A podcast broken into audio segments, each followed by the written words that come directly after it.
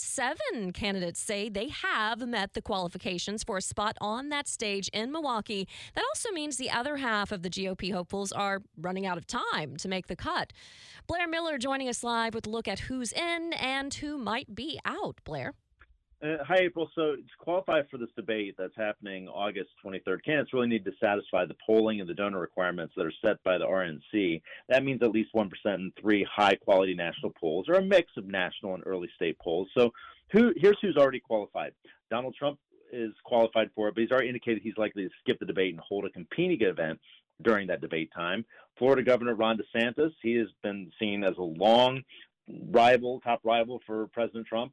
So if President Trump is absent, DeSantis may be the top target on the stage at this debate.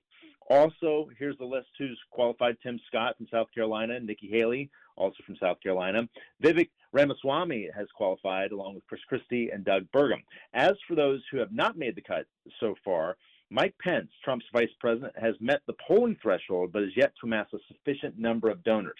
That will be something to watch, along with Asa Hutchinson, Francis Suarez, the mayor from Miami, along with a few others who have yet to qualify. April?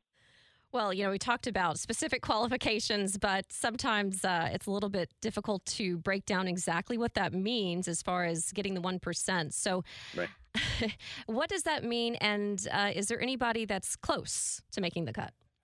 Well, and, and that'll be interesting to see uh, what has happened with that. Now, um, you know, you look at Francis Suarez, the mayor from Miami. He's been one of the more creative candidates in his efforts to really boost his donor numbers.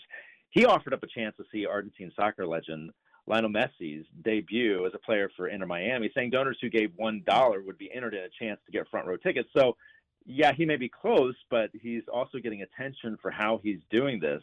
A lot of people look at what's happening with the former Vice President Mike Pence and, and trying to understand why he has yet to amass a sufficient number of donors. Um, you know, President Trump has called on his opponents to drop out. Uh, yesterday, he was at Pencil, or over the weekend, he was in Pennsylvania, and he was talking about this, and he said it's time for Florida Governor Ron DeSantis and others he dismissed as clowns right. to clear field. So uh, it's interesting kind of setting this up as we get close to that debate, and and, a, and a, a, few more will certainly be part of that debate as we get closer. Yeah, definitely some creative fundraising tactics mm-hmm. going on. And so I've heard that Trump said he wasn't going to attend the debate, but what's the latest word on that? It, it kind of goes back and forth, is what we've been hearing. It, it, it he is hasn't said if he'll attend this debate. He certainly suggests he won't be there, but also sounds like he's also asking all of his opponents to drop out on this.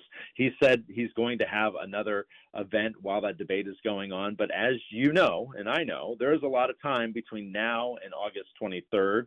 Um, so anything could happen on this. Certainly, those behind the debate would like to have him part of it, but um, he's looking at his strategy, and at this point, he, he's indicating he will likely skip it whatever happens, I know these debates will be entertaining. Oh, they always are. and exciting.